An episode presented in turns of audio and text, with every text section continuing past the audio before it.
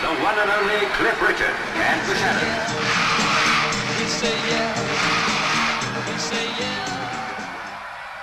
Hi, this is David Ghosty Wills, and welcome to episode 21 of the We Say Yeah podcast, an unofficial monthly Cliff Richard and the Shadows fan podcast where we review and discuss every single EP and LP in chronological order. This month, we'll be talking with longtime Shadows fan and online Shadows archivist Jim Nugent about the second full length LP from the group called Out of the Shadows. But first, some comments and reactions from our listeners regarding last month's episode with Mark J. Daniels about Jet Harris and Tony Meehan.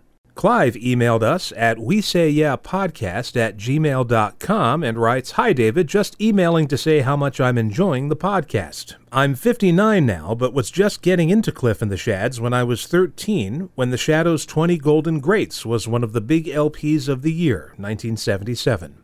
At the time, I lived in North London and managed to collect a lot of those 45s, EPs, and LPs from jumble sales, junk shops, etc. But it wasn't until I found a copy of the Me and My Shadows book, which had a discography of their records up to that point, circa 1961, that it all began to fit together.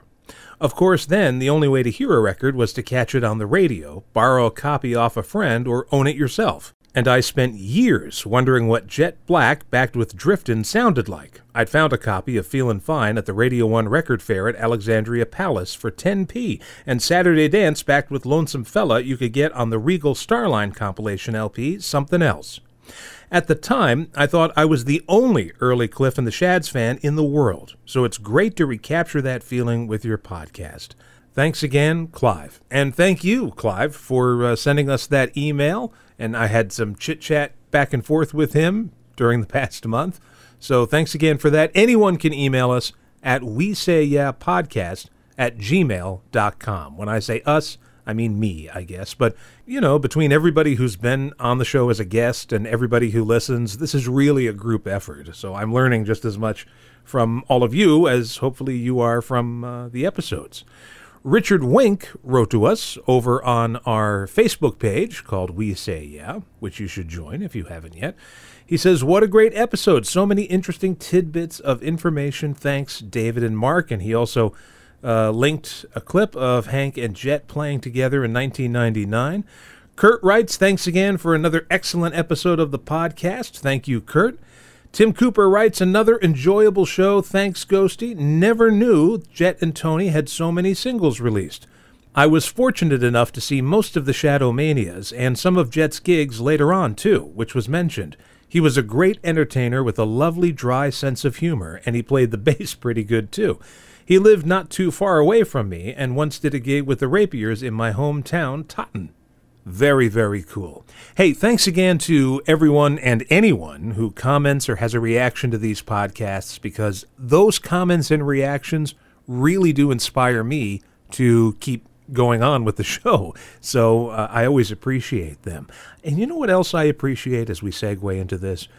Reviews. Yes, you can leave a review on either Apple Podcasts or the Podbean site because those reviews really help to boost the visibility of this podcast in the ridiculously overcrowded world of music podcasting. Did you know that this program, We Say Yeah, cracked the top 40 podcast charts in Norway and in the Philippines?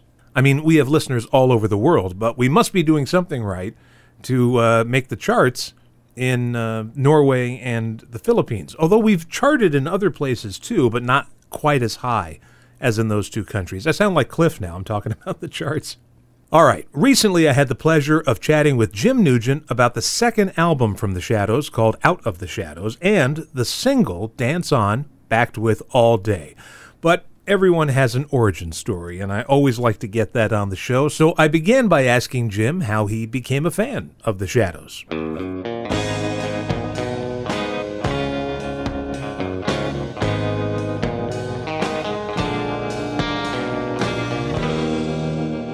I became a fan of the Shadows by accident, David. I was 10 years old, living in Liverpool. My parents kept a pub, and the pub had a record player downstairs. And when I was in bed at night, I could hear the records on that record player as plain as day. And two records that stuck in my memory were these two guitar records. And I remember sneaking down to the pub in the afternoon when it was closed and going through all the records to try and find the ones that had the guitar on them. And I found the one I liked best was Because They're Young by Duane Eddy, but there was also Apache by The Shadows, and I liked that as well. Then The Shadows appeared on television on the program called Thank Your Lucky Stars, miming to The Frightened City, and I was just blown away by that, thought that was great, and became a fan. It wasn't until over a year later that we actually got a modern record player that would play 45s and LPs. But when that happened, my Christmas and birthday presents stopped being whatever they were before and became the money for records. I started collecting records in late 62, just before Christmas. And my first purchase was two records at the same purchase from the shop in Liverpool one was Love Me Do by the Beatles, and the other was Wonderful Land by the Shadows. Not their latest record at the time, but the one I wanted, so that I bought that one. Cool. So that's singles covered, but what about LPs? Because the one we're going to discuss today would have been the new release at the time. Was Out of the Shadows the first Shadows LP you bought? It was the first Shadows LP I ever had, that's true, but I didn't have it until early 64. My record collecting in the earliest days was confined to singles. And um, I think I bought my copy, my original copy of, Out of the Shadows, secondhand at a well-known second-hand record shop in Liverpool, uh, for qu- quite a bit cheaper than the new price would have been, and uh, started listening to that at home. So this set off your lifelong interest in the shadows, which now has manifested itself in these various groups and pages devoted to archiving images of the, the picture sleeves and, and everything. So how did this idea come about? How do you go from being a fan to being something of a Shadows archivist? Well, that uh, that's just an idea I had a few years ago, and uh, I was thinking about doing a proper bespoke website. But then I thought Facebook is actually quite easy to do this on, and I'll I will do it there. And I started to do that, and then started collaborating with other people who could help me, particularly with scans of LP sleeves, which are very difficult to do with uh, ordinary home computer equipment. Um, I, I, know someone who has a large scale scanner and can do the albums, and he's a huge collector, uh, Paul Ray. And uh, so we collaborate on that. We're in a bit of a hiatus at the moment. I can't keep up that LP um, website all the time. And I hope to start it again soon.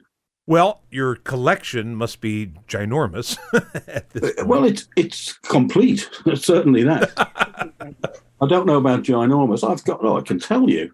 I can let me just click over to this PC I have on uh, 90 degrees away. And if I go to to uh, my records database and then look for artists contains the words shadows, I've got 327 separate releases on uh, singles, EPs, LPs, CDs, and cassettes of music by the Shadows. That will include some Cliff Richard material.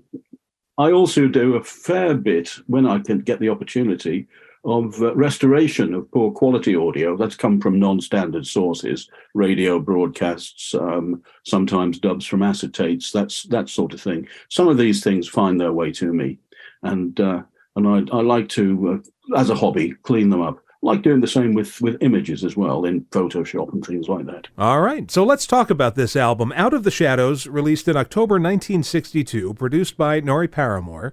The cover sporting a photo of the Shadows stepping literally out of the shadows, and not unlike what the Beatles would do on their With the Beatles album the following year. I think it's fair to say, though, and I enjoy quite a bit about this album, but I think it's fair to say that this album even to this day, is considered somewhat lackluster compared to the first Shadows LP. Yes, I think that's probably true. I think the first album, for a lot of long-time Shads fans, will never be surpassed. It's as simple as that. There are big differences between The Shadows, the 1961 debut album, and Out of the Shadows. One of the big differences is that Jet's influence has remarkably diminished on Out of the Shadows because he's only on a few tracks. And I think that Jet was probably one of those behind the aggressive sound of the early Shadows. And Tony the same, but Tony isn't on any of the tracks on Out of the Shadows, and Jet is on some of them only. That is certainly true. Well, let's get into it. Side one, track one, a song called The Rumble, written by Ike Isaacs, and this was recorded in May of 62. You know, for me, it's going to sound like it's all downhill from here, but that's not true. But for me, this is the best track on the album.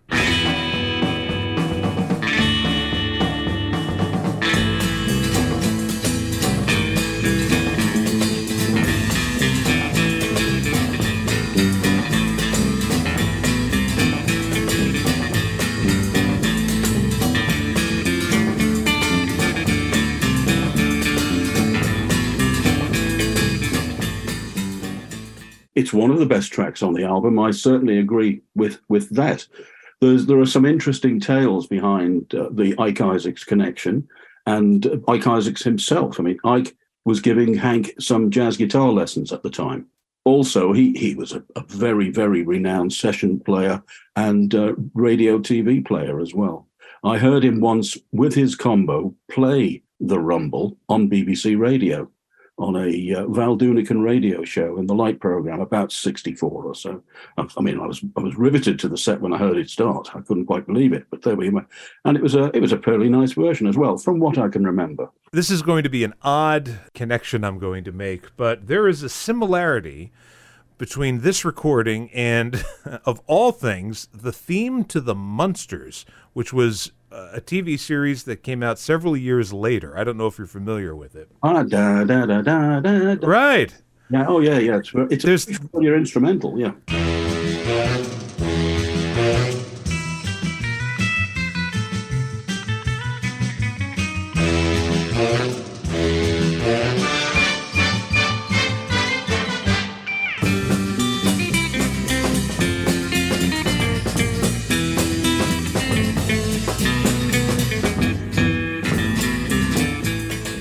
That hadn't occurred to me, but uh, now you mention it, yes, I can see there's a similarity there. Yeah. Yeah, it's not totally out of the realm of possibility that whoever arranged the Munsters theme would have heard the Rumble. In fact, there's another song coming up on this album that has another kind of connection to a song that came out much, much later. But we'll move on to track two, The Bandit. Now, this is where I get into some difficulty trying to pronounce the writer's name here. Alfredo Ricardo de, da Nascimento, I think is the right way to say it. No, oh, there we go. And also, Michael Carr and Jimmy Kennedy wrote the uh, English lyrics to this, from what I understand. I enjoy this song quite a bit, but it sounds like something the Brothers Four or the Kingston Trio might have recorded. It's uh, a folk number. I'm a hero down in Rio, where they talk Once I robbed a big ranchero who was rich beyond compare. And to ransom held his daughter. She was young and she was fair. Well, it was a hit in the uh, mid 50s in Britain for somebody else. Offhand, I can't really say I remember who it was, but I can remember hearing Ole, I Am a Bandit on the radio when I was about maybe four or five. I could definitely remember that.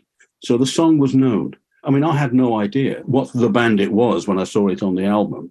And when I played it, I thought, oh, it's that song. I remember that immediately from, from when I was a small boy, and remembered it straight away. It, I think this is Hank and Bruce referring back to their own early teenage years and the stuff they heard on the radio. I mean, I know that the song obviously has a Portuguese lyric. I have actually seen the sheet music in Portuguese. The correct title is Cangaceiro, which is the Portuguese for bandit, as I understand it. And oh, that rhymed.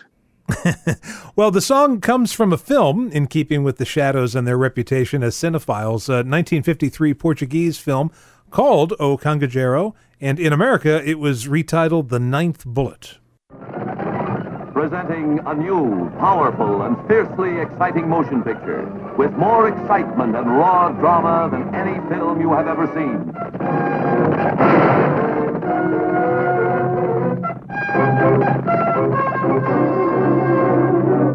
The Ninth Bullet, which introduces you to Galdino Ferreira, savage and brutal bandit leader whose only pleasure is in killing and bleeding. See one man stand alone against the ninth bullet. More powerful, more exciting, completely different from any motion picture you have ever seen. Winner of two prizes at the International Film Festival at Cannes.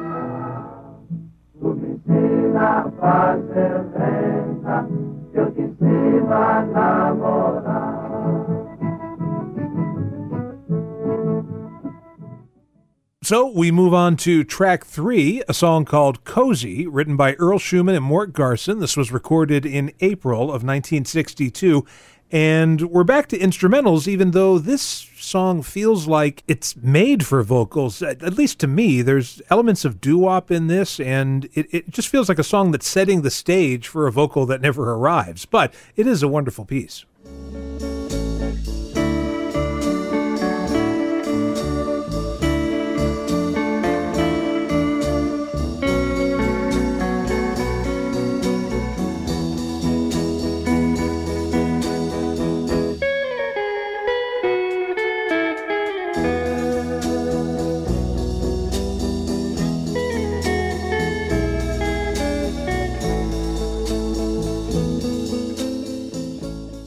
Well, Shuman and Garson were well known uh, team of songwriters, and I wonder whether this song doesn't have lyrics as well. But I have to say, I have never come across any performance of it uh, as as a vocal ever.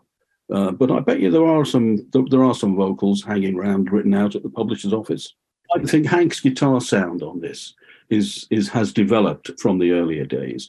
I mean, he's still got quite a, an aggressive, spiky sound all the way through the first album right up to the Savage, and it's even there to some extent on Wonderful Land. But after that, things start softening.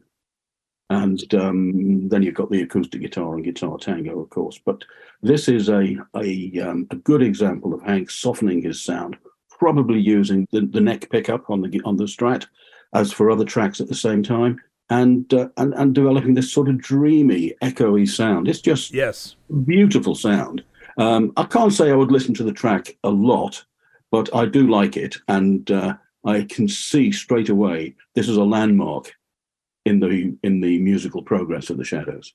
Cut four on the album is 1861, written by Hank and Bruce and Brian, recorded in June of 1962. Here we're back to the Old West. This sounds to me like the theme to a lost TV Western that uh, does, doesn't exist.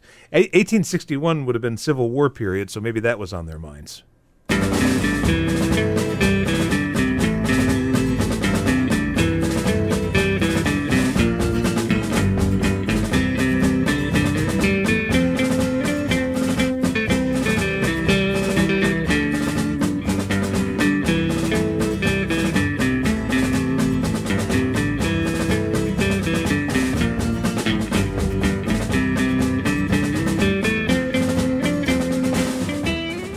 I think they might have meant 1851 when the great drive to the west was was was starting, because somebody wrote on the album sleeve, or perhaps it was on an EP sleeve from one of the extracted EPs.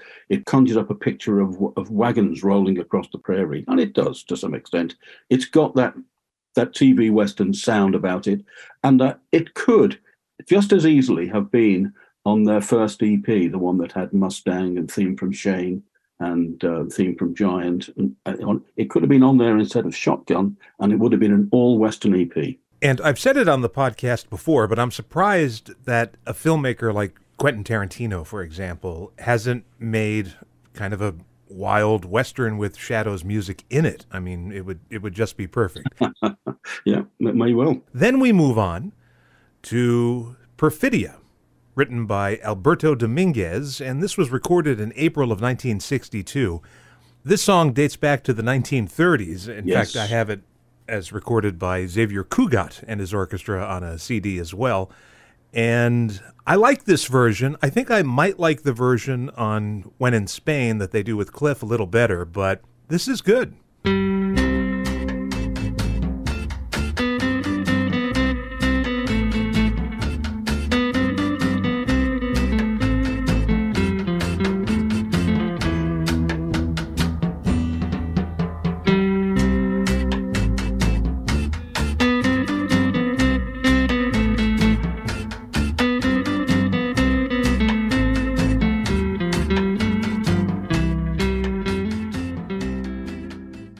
I do like their version of uh, Perfidia.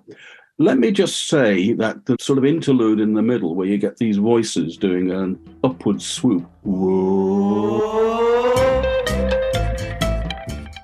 I have no idea what that's about. I never have had an idea what that's about. and I've just. Let me just tell you that a relative of one of the shadows and I were discussing this. And he said he didn't understand what that was about either. I, I keep meaning to ask Bruce when I um, when I see him what was all what all that was about. But I have to say, Bruce prefers the Ventures version.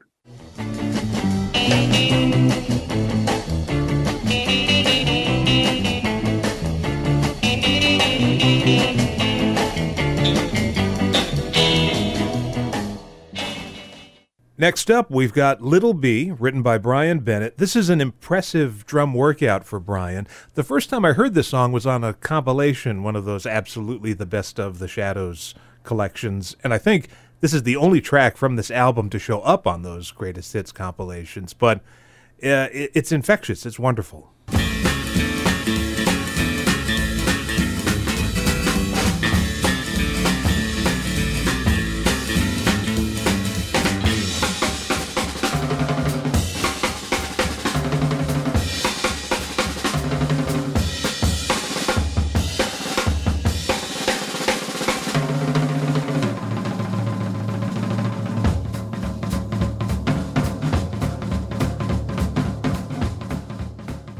You may have, I know you have come across the CD, the Cliff and the Shadows live at the ABC in Kingston.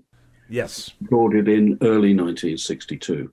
And you will also know that Little B is featured on that album. So, it, although somebody in the audience calls out, See you in my drums, when a drum solo is mentioned. And uh, of course, what they, right. they, they play Little B. So it was in the it was in the repertoire from quite soon after Brian joined and I'm not sure of, offhand of the recording date. I'm sure you've got it written down there. May of 62. Right. And let me just tell you also then that on April the 23rd, 1962, in Liverpool, I saw the Shadows live for the first time in my life. And they played Little B then as well. I remember that very, very well, including the little bit in the middle where the other three Shadows, having gone off stage, sort of crept back on at the side of the stage and started playing the Latin American percussion which you hear on the uh, on the record on the recording as well, of course. So I, that it sticks in my mind very very vividly. So it, it's been a big feature of their live shows for a long time. Tell me about the first time that you saw the Shadows. What were the circumstances? Right, the Shadows were uh, very, very immersed in, in sort of general show business. And they were doing a week in variety at the Liverpool Empire. On the night I went, I, I went, I was aged 11. My brother was aged uh, nine, and we both had tickets to go and see this show. And there we were, sat in the stalls waiting that. And up, up in one of the boxes was a group of men, young men, one of them wearing glasses. And my brother looked up and said, Oh, there's the shadows up there. And we thought they were out there looking down, watching the show. But it turns out it wasn't the shadows. It was almost certainly the Beatles because they were taken along to see the Shadows at the Empire Theatre by Brian Epstein, sometime during the time when he was their manager, but they hadn't had success. And the only time the Shadows played during that period was the week that they did that variety. So I like to luxuriate in the belief that I saw the Beatles in a box looking down, in a theatre box, looking down at the Shadows, uh, eventually at the end of the show, playing their stuff. There were other acts on there as well. Frank Ifield, totally unknown. Um, Jackie Trent, totally unknown. Um, was there an, another musical act? I can't. They st- the show started with some Chinese acrobats, as all variety shows did. Oh yes, uh, Ch- Chas McDevitt, who was had some connections with the Shadows. Mm-hmm. Shirley Douglas, they were on as a duo as well. But the biggest thing that I can say about the show that night is that Bruce had been taken ill and hadn't been able to perform for a few days. And instead of Bruce on rhythm guitar, they had Peter Carter, who was one of the checkmates, Emile Ford's checkmates, playing rhythm guitar. And Licorice was playing his second gig with the Shadows because Jet had only left the week before. So what you had, anything they played on the stage that, that night which they had recorded, only Hank was left on the stage of the people who were on the record. It's like an entirely new band in a way. Yeah, yeah. Uh, I remember they started with Midnight, which was an unusual starting number, but I think they probably had to stick to things that uh, Peter Carter could remember and knew. And he wouldn't have been rehearsing to play with the Shadows, of course. He'd have just been called in and told to join in, I would think. So Midnight they did. They did FBI. They did not do mid. Uh, did not do Apache. Um, and they did the piano one as well. The Hank did. Uh, stand up and say that. I don't think at that stage they'd recorded um, one that's on this album. So it was Right. probably stand up and say that. So I have another weird connection that I can make with Little B and another song. There's a song from 1983 by an alternative slash indie rock band called the Violent Femmes. It's called Blister in the Sun, and it has this repetitive riff that sounds a heck of a lot like Little B. So first, Little B.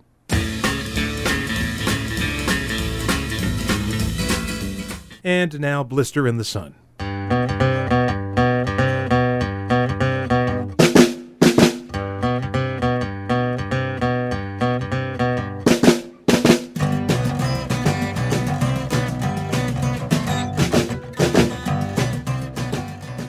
I'm not saying that the Violent Femmes heard Little B and decided to write a new song around that riff or anything like that.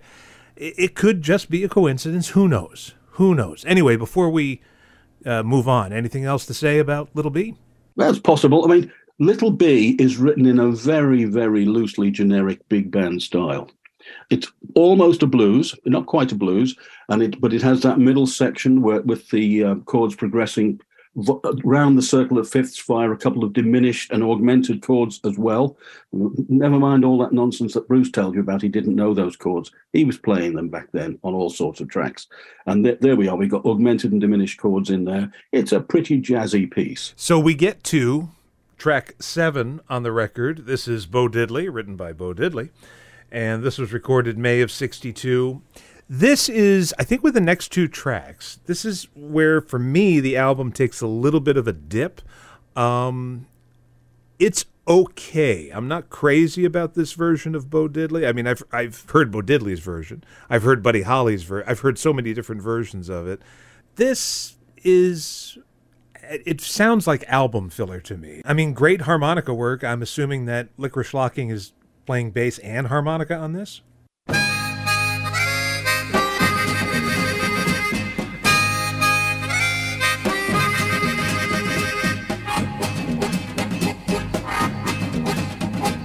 Bo dilly, bo dilly, where you been?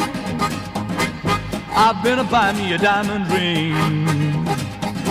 And if that diamond ring don't shine, I'm gonna take you to a private eye. And if that private eye can Let me tell you what I know about it.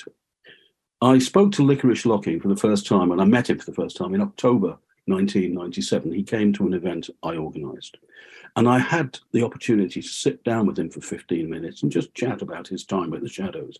And I made a note on my notepad of all the tracks that he played bass on on Out of the Shadows. And he he I just went through the tracks and he just said, No, Jack, that was Jet. There's this. Then when it came to Bo Diddley, he said, I'm playing the harmonica but he does not remember playing the bass. He thought that Jet must have done it because it was a backing track to which he superimposed his harmonica later on.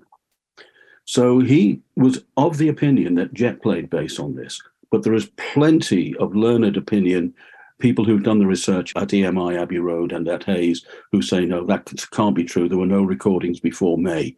So the, the short of, uh, answer to this, I don't know who's playing bass on it, really. I've got good evidence both ways, but it's totally contradictory and, and cannot be reconciled.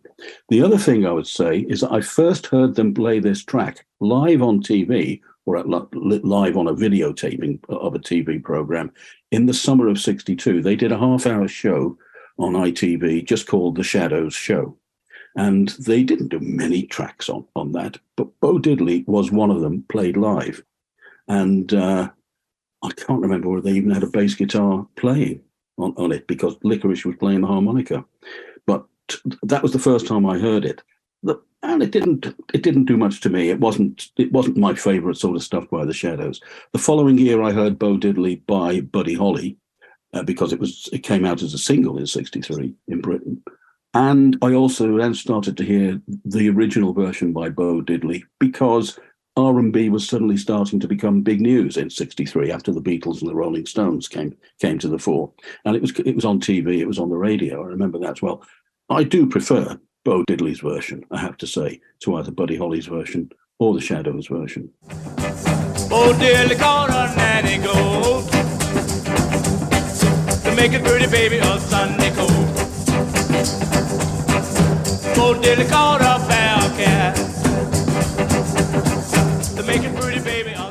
The next cut on the album, this is interesting because here's a song that I think I've talked about so much on the podcast only because Michael Carr and Jimmy Kennedy come up a lot. And I always say Michael Carr is probably best known for South of the Border. Um, South of the Border happens to be one of my favorite songs, not by the Shadows per se, but certainly by everybody who's recorded it. Frank Sinatra's version from I think 52 or 53 is one of my favorite versions. This, not so much. Um, you know, you can't keep a good song down. I enjoy this version, but I don't think it's a standout on this album.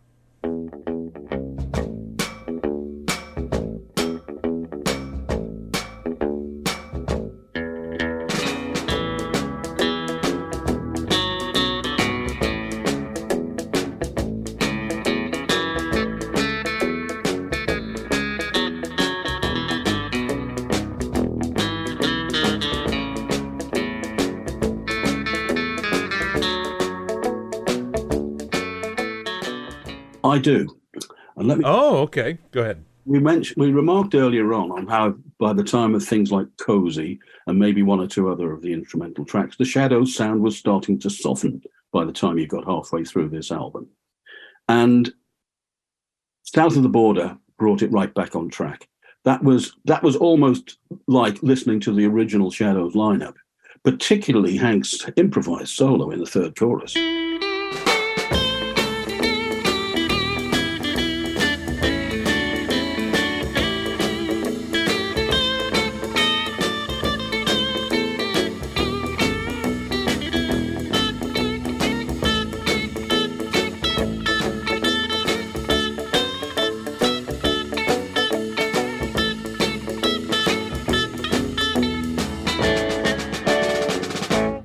just stupendous. I, I said to my brother, I mean, he was a Shadows fan of, of a sort as well. But I said to him, "Oh, you've got to hear this track." I said, "This sounds like the old Shadows." You know, we both knew what we meant when when we said something like that, and he agreed with me. You know, this softening of the sound is something that I'd never actually considered because I didn't experience this music in real time. And when I heard all of the Shadows music prior to 1963, it was all mixed up on various compilations with no rhyme or reason. And I just experienced it as, whoosh, you know, here's the sound of the Shadows. Uh, one of the significant changes in the Shadows sound around this time, however, was the introduction of strings on Wonderful Land. So that neatly dovetails into the next song, Spring is Nearly Here, written by Brian and Bruce. This was recorded in early 62 and a later string overdub. I love the sound of the shadows and strings.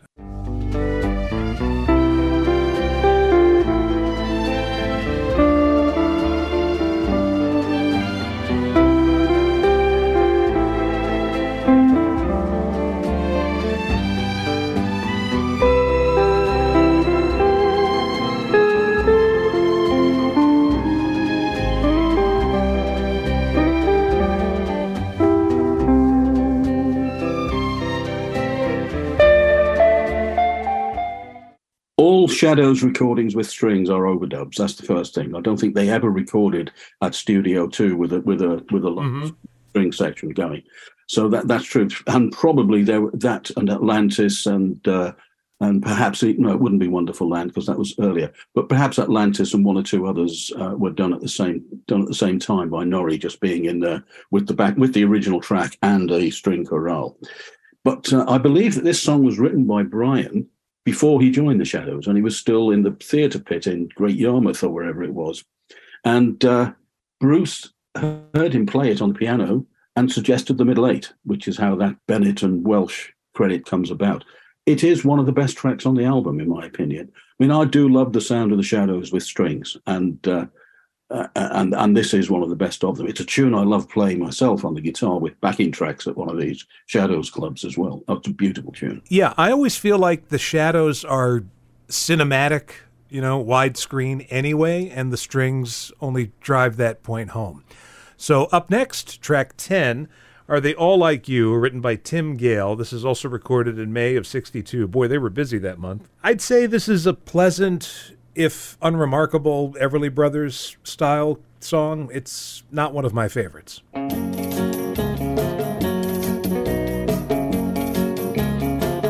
Why keep me hanging on a string? Ring a ding a ding. Everybody knows, but you, I wish you'd understand. Don't keep me in promised land. Why can't you be true? Are they all like you? Why pretend you're a Lorelei? And that's how the, the critics of the day saw it. I was reading the New Musical Express record review of this album just yesterday, and the reviewer really didn't like Are They All Like You? And uh, he, he was less than um, fulsome in his praise for it. And I think that's probably justified. Um, I've never heard of Tim Gale in any other context. If, if he was a sort of singer songwriter performer, he mustn't have had much success because I, I, might have remembered his name if he'd had records out, but I've never heard of him in any other context. The song is okay. It fills the album up, I suppose, on the second side. And I don't really think I can say much more about it. It's not a, a song I would put the album on to listen to. Yeah, I'm right there with you. Who knows? Maybe Tim Gale was another Norrie Paramor pseudonym. Uh, next cut on the album Tales of a Raggy Tram Line, written by Jet and Brian. So already we know that Jet's most likely on this track. He's, Yeah. yeah, this was this is the oldest song on the album, I think. This is from December of 61 and it's another showcase for Brian. Absolutely. And to my ears, somewhat reminiscent of Walk Don't Run.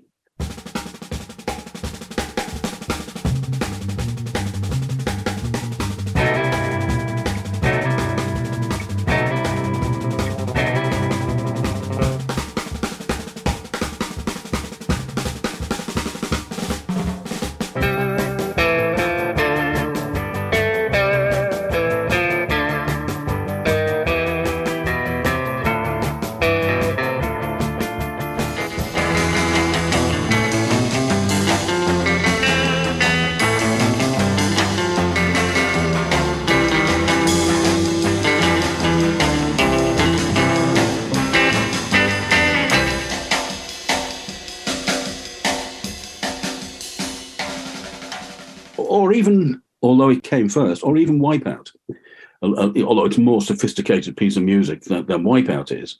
But it sounds it, it's got this construction of, of a Walk Don't Run or or um, Lullaby of the Leaves or something like that from the Ventures in 60, 61, I, I think. But it's a great track. I just love the sound of the the drums, and I love Jet's running bass part underneath the drums. It's one of the three or four best tracks on the album for me. All right. So the penultimate track on the album is a song called Some Are Lonely, written by, of all people, Cliff Richard. And I say of all people because Cliff wasn't really writing all that much at this time. This is another track from December of 61. I like it. You know, it's wistful and well performed. It's not one of my favorites, but it is a song that nicely sets up the last track.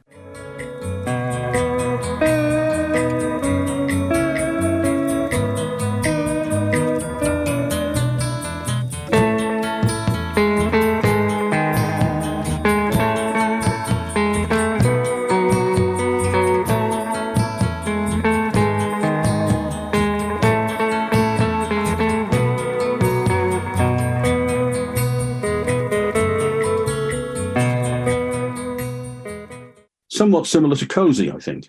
It's got that sort of uh, matured, softer sound from Hank on the on the guitar. He would take that sort of style to new heights in the mid '60s, particularly a couple of years later when he had the use of the DeArmond tone and volume foot pedal, which you may have heard about. And but he hasn't got it at this stage, and he's he's relying really upon the echo and the general sound of, of the Stratocaster when when the tone is reined back a bit, just to get that dreamy sort of sound. I think, yes, I I know I said about Tales from Raggy Tramline. This is one of the three, four, maybe five best tracks on the album for me. I've got three favorites on this album. The first one is The Rumble, the second one, Little B, and this is the third one. Kinda Cool, recorded in June of 1962, written by Hank and Bruce. At first, I thought, oh, this is like a Floyd Cramer number. Maybe it is a Floyd Cramer number that I just didn't know, but it's an original and it's fantastic. A great way to wind up the album.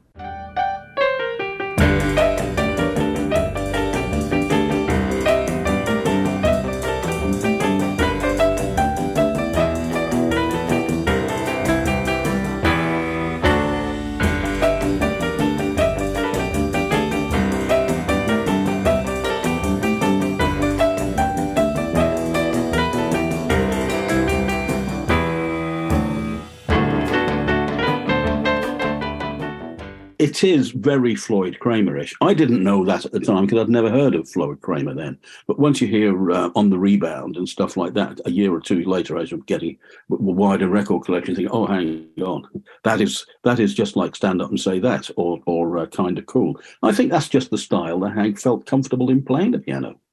To be frank, and uh, and why not? He he did that that track. I mean, the uh, recording of it uh, fills about half of the sleeve notes written by Norrie Paramor. That it is kind of cool. That features centrally in those sleeve notes. Um, and and the the picture of that recording session was just um, vivid in in that little pen picture. I thought very well written, and I do like the track. As Bruce playing the uh, guitar solo, by the way, he's always at pains to point that out. well, I think that yes, this is not as strong a, an LP as the first one, but there's plenty to enjoy here. So let's move into a discussion of a single released in December of 1962, and it's "Dance On," written by Val and Elaine Mergen, I believe is the name. It's pronounced Murtagh. Murtagh. Murtagh. Okay, this is a number one record, and it sounds like. Oh, you've missed out and, Adams, Dave. Oh, there's someone else listed. Let me get my glasses on here they were the Avons, a vocal group at the time who had uh, you know worked on TV and sessions and um, radio and had a few records out. They had a cover, for instance, of Seven Little Girls Sitting in the Back Seat. Seven little girls sitting in the back seat, hugging and a kissing with Fred. I said, why don't one of you come up and sit beside me? And this is what the seven girls said. All together now, one, two, three. Keep your mind on your drive and keep your hands on the wheel. And keep your stupid They, they were pretty well known on British media, in the British media for, for that recording, around 61, I think, maybe 60. Mm-hmm. I can't remember. But they, they were well known for that and, and, a few, and some of their other records. And they obviously just uh, sent a few demos around to uh, to the various publishers, and Carlin Music passed this one to Bruce because Bruce has said that he heard this and thought he didn't like it as a vocal very much, but he thought they could make an instrumental of it.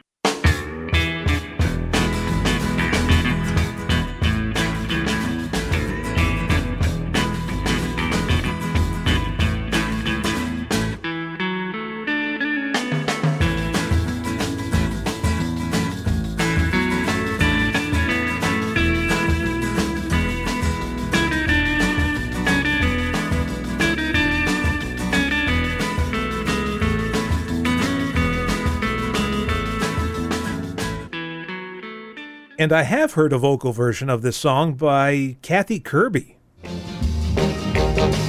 Don't talk love right now, dance on. Although the lights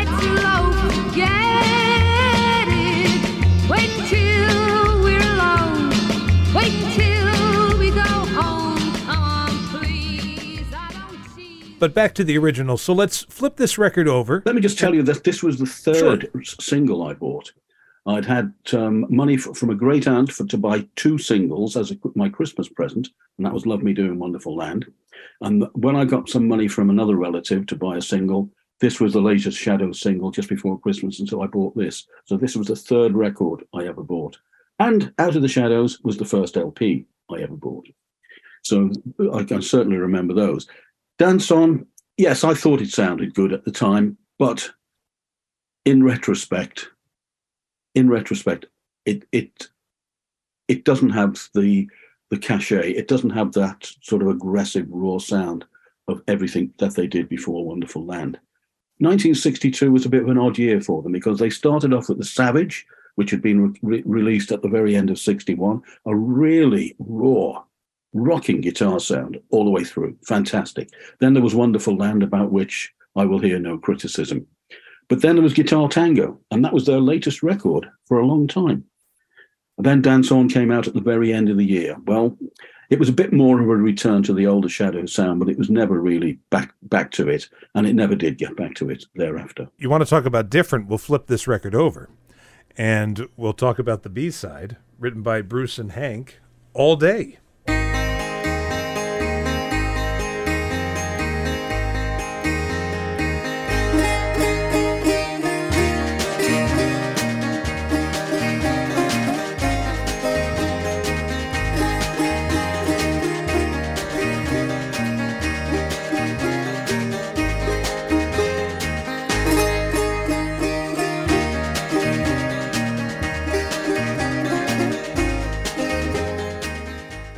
Well, yes. I mean, th- the Shadows had a little bit of uh, form for taking songs and then doing their own version of them, probably so they could get uh, a better deal on the publication rights. I mean, FBI, for instance, is is, is known to be uh, a reworking of, of, of something else, and and um, so of course was um, Midnight. Hank has frankly admitted it was their own version of Sleepwalk, which but they didn't want to put Sleepwalk on the uh, on the back of a single. And then you've got uh, this, which let me just t- take you back a, a month or two. I told you about that Shadows show on TV. One of the things they did on that show was they produced two Greek bouzoukis, which they said they'd bought out in Greece when they were filming Summer Holiday. And they played Never on a Sunday, which was a popular instrumental record at the time.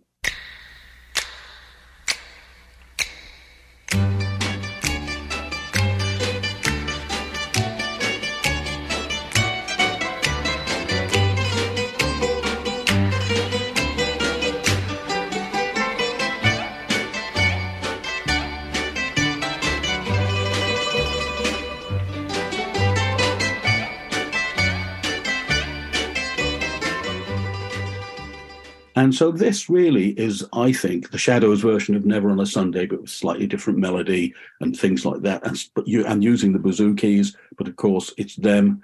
They get the composer rights. Shadows Music gets the publication rights shared with Carlin, and the world is all to rights. That's uh, that's the way it goes. My mother loved this record. She thought it sounded Spanish. I had to point out to her that it was actually sounds very Greek. But there we go. There's a story Yeah. about, about All Day was that while they were filming for uh, Summer Holiday, the vast majority of which was done at, um, at at the studios in Hertfordshire, they were hanging round all day waiting to be called. And so they just uh, said, we're here all day, and someone said, "Oh, it's a good title for an instrumental," and that's where that title came from. Well, sir, you are definitely a great wealth of knowledge about the shadows. So, as we wrap up here, thanks so much for being on the program. And where can people go online to catch up with your shadows virtual collection, if that's the best way to describe it? Right. If um, if you're a member of Facebook, then the easiest way to do it is do a search for a Facebook group. There's more than one of them.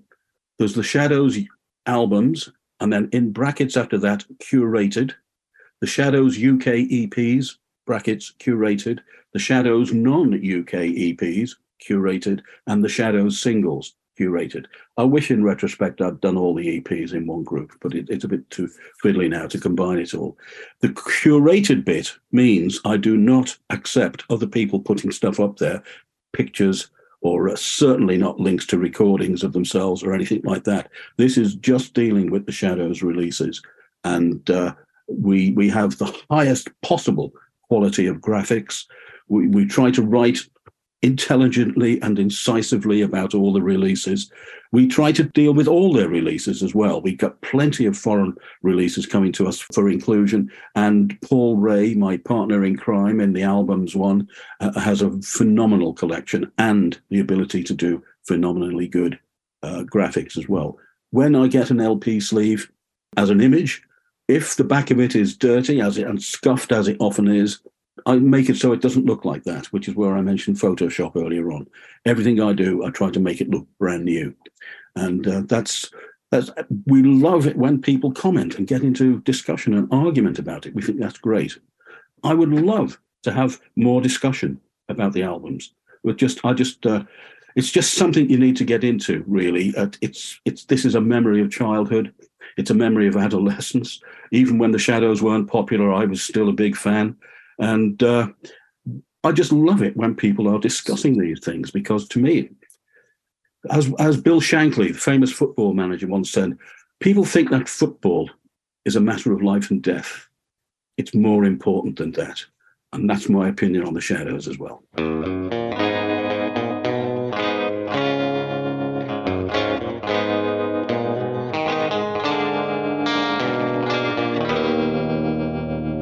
My thanks once again to Jim Nugent for appearing on the show. And if you would like to respond or react or comment, you can always email me. It's we say yeah podcast at gmail.com. Join us on Facebook. Look for the We Say Yeah page. I always neglect to mention Twitter. I am on Twitter. We Say Yeah on Twitter.